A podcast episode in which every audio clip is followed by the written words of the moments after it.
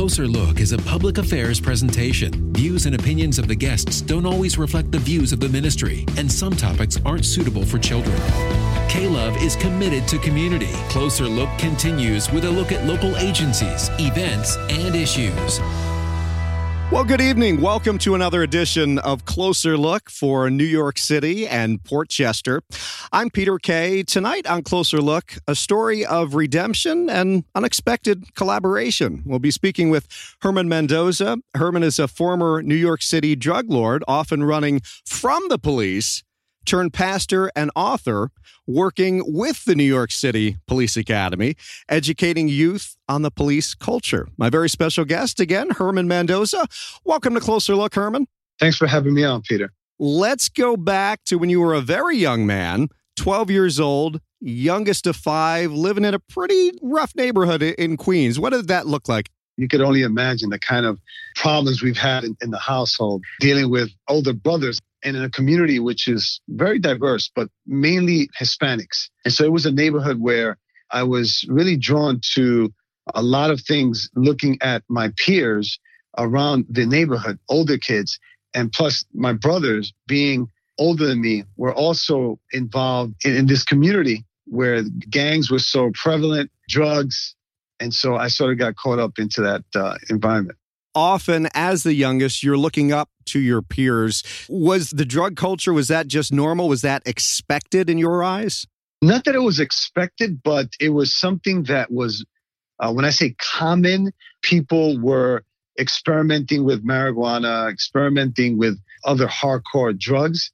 And so it was readily available even at that age uh, 12 13 years of age. It was accessible as a young person at the time, I wanted to experiment, see my other friends do it, and I got caught into that kind of uh, behavior.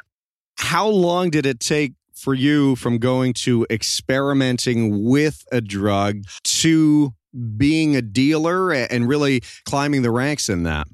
It took some time. I was actually using hardcore drugs. I was uh, using cocaine and eventually got addicted to to the substance and wanted to maintain the habit. And so these older people in the neighborhood that was actually selling drugs, they offered me a way that I can sell drugs. I thought about it and I said, well, this could be a way of me sustaining my habit.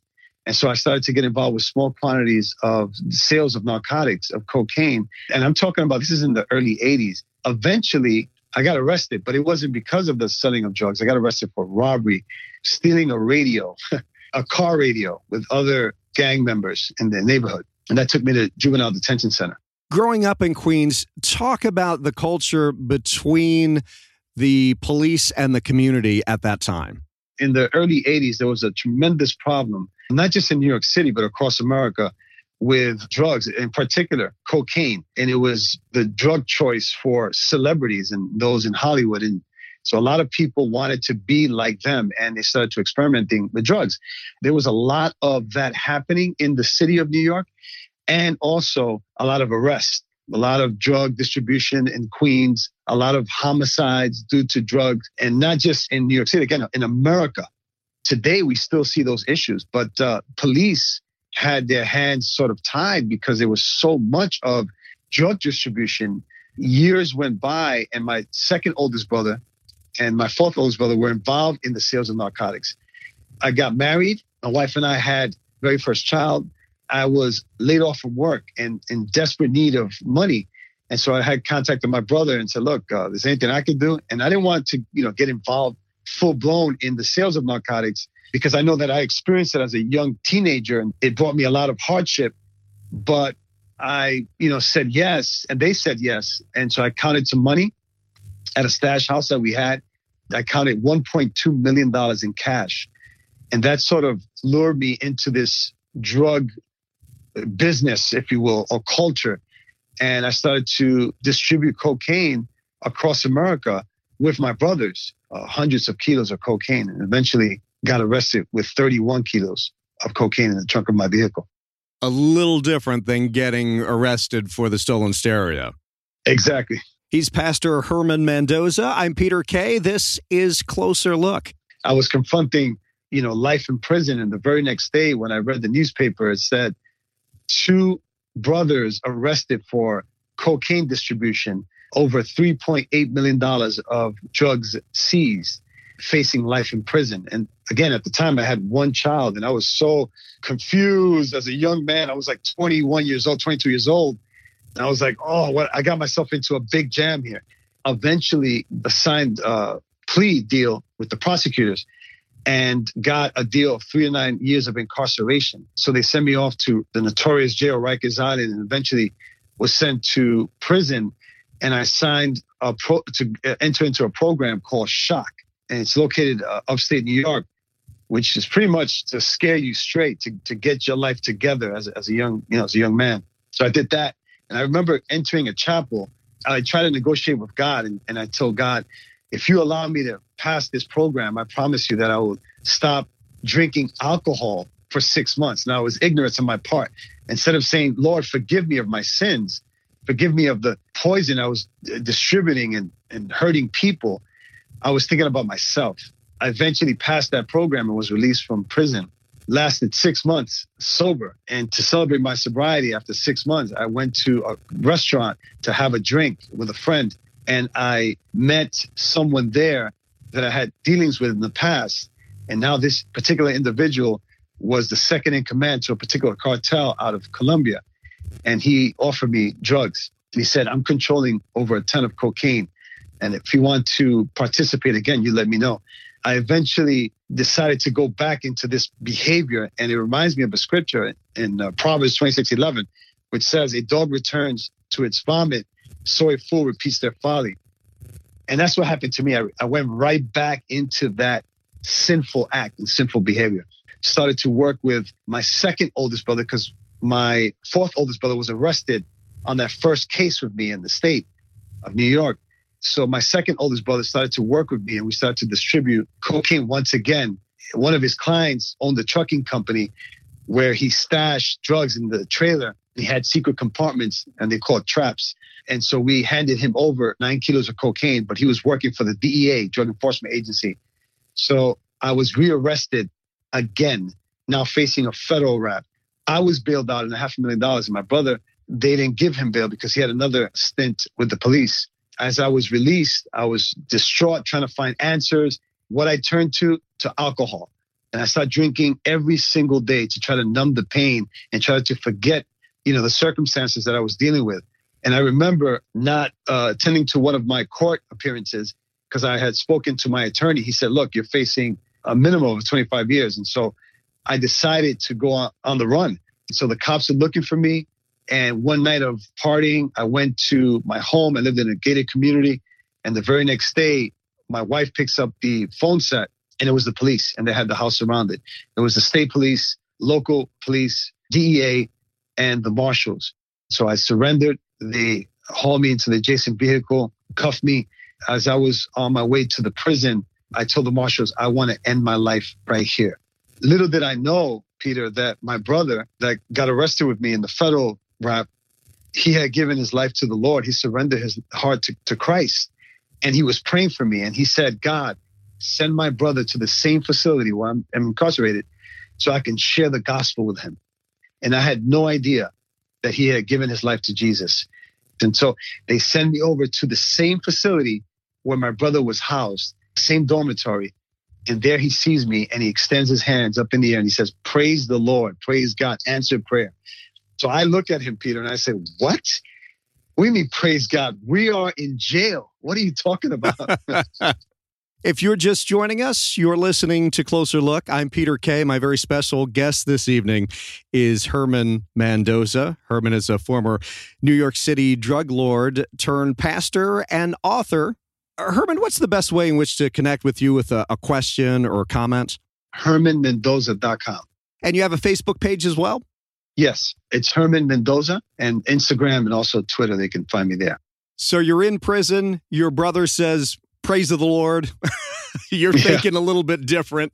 What happens next? Yeah, so his whole countenance was different and his speech and his whole demeanor had changed. And it wasn't sort of registering. I was I thought it was more like a jailhouse kind of thing. He's trying to look for God, you know.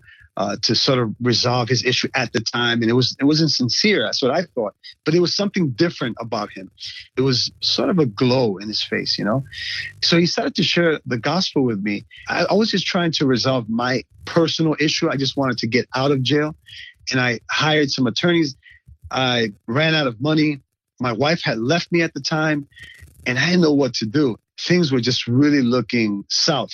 My life was just in a mess he invited me to chapel. As I was walking with him to chapel, I was having this conversation with God. I was saying, I just need peace. I am depressed. I just don't know what to do with my life. I'm incarcerated. I know rightly so, but I just was a mess. I wanted answers. When I went to chapel, I sat down and the preacher was a jailhouse preacher. He started to talk about the very same thoughts that were running through my mind about that God can give you peace, that God can fulfill this void that you're experiencing. And there was about 70 inmates in this chapel. I knew it was for me. I felt the tugging in my heart. He said at the end, come to the altar, come to the front. I want to pray for you if you want to receive Jesus in your heart. And I, I just, I went to the front and I extended my hands and I, and I started to cry. And I said, this is me. I am a sinner.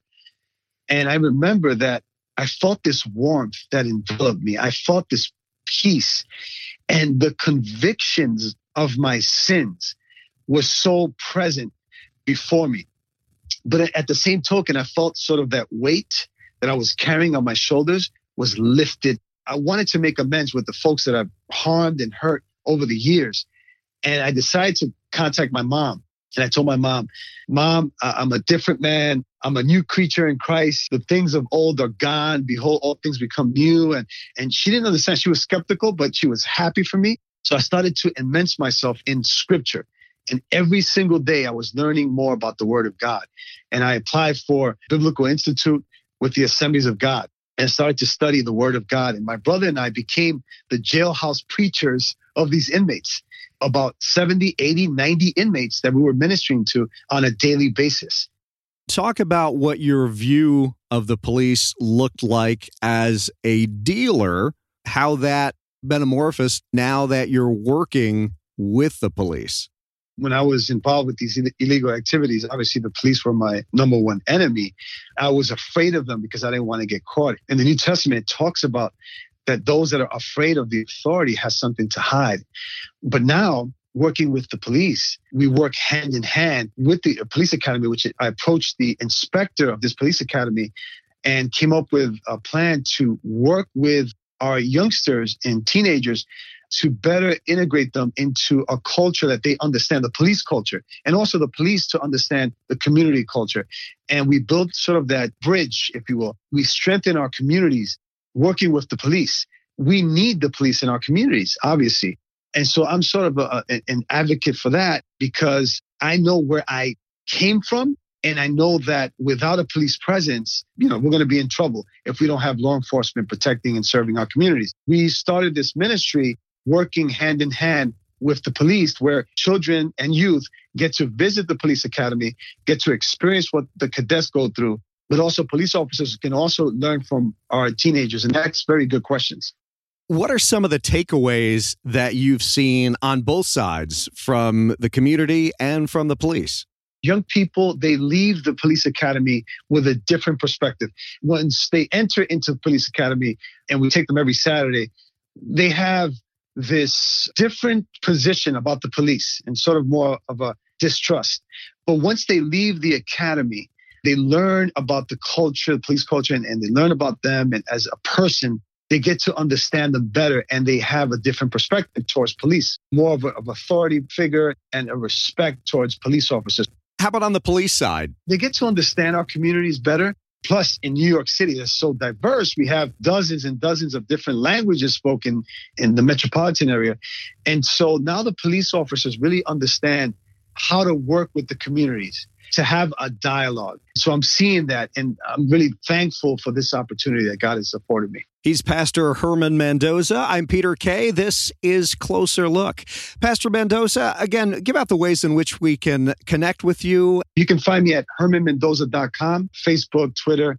Herman, when you turn on the news today, or maybe you're reading it on your iPhone, and you see the climate that we're in, the, the tension between police and, and different groups, what are your thoughts? I'm saddened by the whole situation. because this is really a terrible thing that's happening across America to see the kind of disparity and this hate towards police. I think that in order for us to have some resolve and to come together, the Bible says that a, a, a soft spoken word will bring down wrath. We have to have a discussion. We have to come together in Christ, in love. How do you build that bridge to the kids that are on the streets using and or dealing with the police and showing them as not only an authority figure but in a good way this is going to hurt you we are helping correcting your behavior and really being a, a tool of tough love you know what i try to do is i, show, I try to show examples uh, there was a a young man about 13 years ago that I met, and um, I was talking to him about God, and, and and he was listening to me, and he said that he would change his life, and so I ran into him, and he said, "Look, uh, I see that you're still preaching," and I said, "Yes, you know this is the way to go, you know, to be a Christian." So I said, "How about you? How are you doing?" And he says, "Well." I'm going back into my old behaviors. I'm going to, you know, sell drugs and do all these evil things. And I said, look, if you continue in that behavior, you're going to get killed or you're going to jail and you, will be separated from God, you know, for eternity. And, and he said, you know, he's going to take his chances. And eventually he got killed coming out of a discotheque, a club. I used this news article and the letter he wrote me. And I talked to youngsters and said, look, look what happened to him. So you have choices that you can make, you know, and you either make good choices, right? And you follow biblical values or you choose to remain on the streets and the end result is going to be death. I was online looking at some videos on the Powerhouse Kids ministry that you have. I had a little issue because each time I open up a video, it was either in Russian, Spanish, Arabic, or other languages that I don't speak. Did you expect it to really go this viral? I know it's amazing. Like God will use a person like myself to send me to a Korean American church, Promise Ministries International, to work on behalf of young people. When I was in the world doing the things I was doing and spewing drugs out society, I was destroying lives. And now God has used me to be a restorer of lives. And so this ministry, 414 Window, initiated at our church about 11 years ago, and pretty much is it, it is to reach this population from four years of age to 14. And this is basically the most vulnerable population. They're being neglected. And if we don't reach them, what's going to happen in the next 10 years? We're going to lose our churches pretty much because the young people are the ones that's supposed to, you know, really guide us eventually when they get older. And so this movement now is in 114 countries. And so we teach young people and children how to, you know, play the guitar, violin, teach them math, taekwondo, and other subjects, and also train their parents. So it's been a success. Again, we're in 114 countries. What are some things you're training the parents in? We talk to them about how to identify when their children are involved consuming drugs or they're engaged in gang activities, how to uh, identify that, uh, how to bring resolution to th- those kinds of behaviors. We also talk about domestic violence. We talk about communication, how to communicate with your spouse, how to communicate with your children.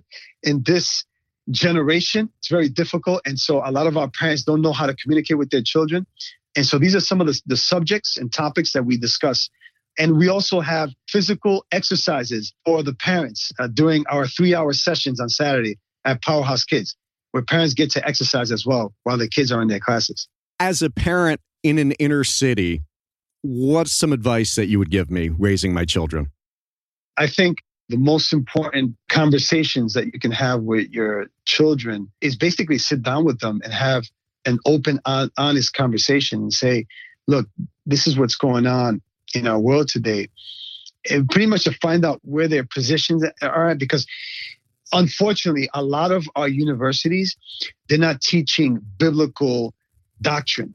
And what's going on is that a lot of our youngsters they're being lost through our educational system and so i think the parents need to reinforce biblical values so that they don't get persuaded or influenced by the things of this world and be entangled by by sin.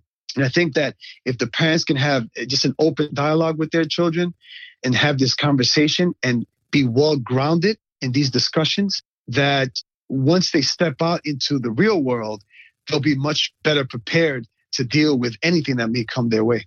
Four and a half years ago, I, I decided to write this book, Shifting Shadows, and I wanted to impact our world today that God can restore lives. And God has taken my life. You know, He has used the, the foolish, the foolishness of this world to confine the wise. And who would ever suspect that God would use a person as myself uh, to really shape our communities. And and so this is you know this book really highlights that. And whatever condition you may find yourself in, whether you have a, a son or a daughter that may be involved with drugs or any kinds of addictions or marriage issues, this is the book that can really help you out. Well, Herman Mendoza, Associate Pastor at Promise Ministries International, thank you so much for joining us tonight on Closer Look and giving your unique perspective. Pastor, would you just pray over the city? For sure. Heavenly Father, we, Lord, we come together as your body, God, as one, to pray for New York City and America and what's happening in our world today, God. Uh, we need you more than ever. We know that only you can bring peace, that peace that surpasses all understanding. Only you, God, can guide our steps.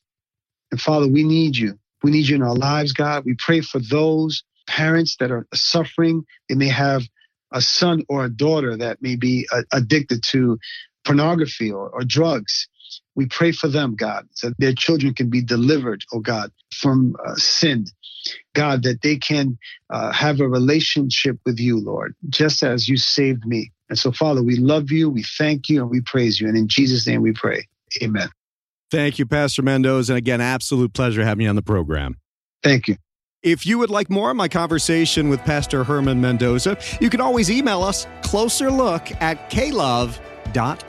That's closer look at K L O V E dot com. For Closer Look, I'm Peter Kay. This has been K Love Closer Look. Find us online at klove.com.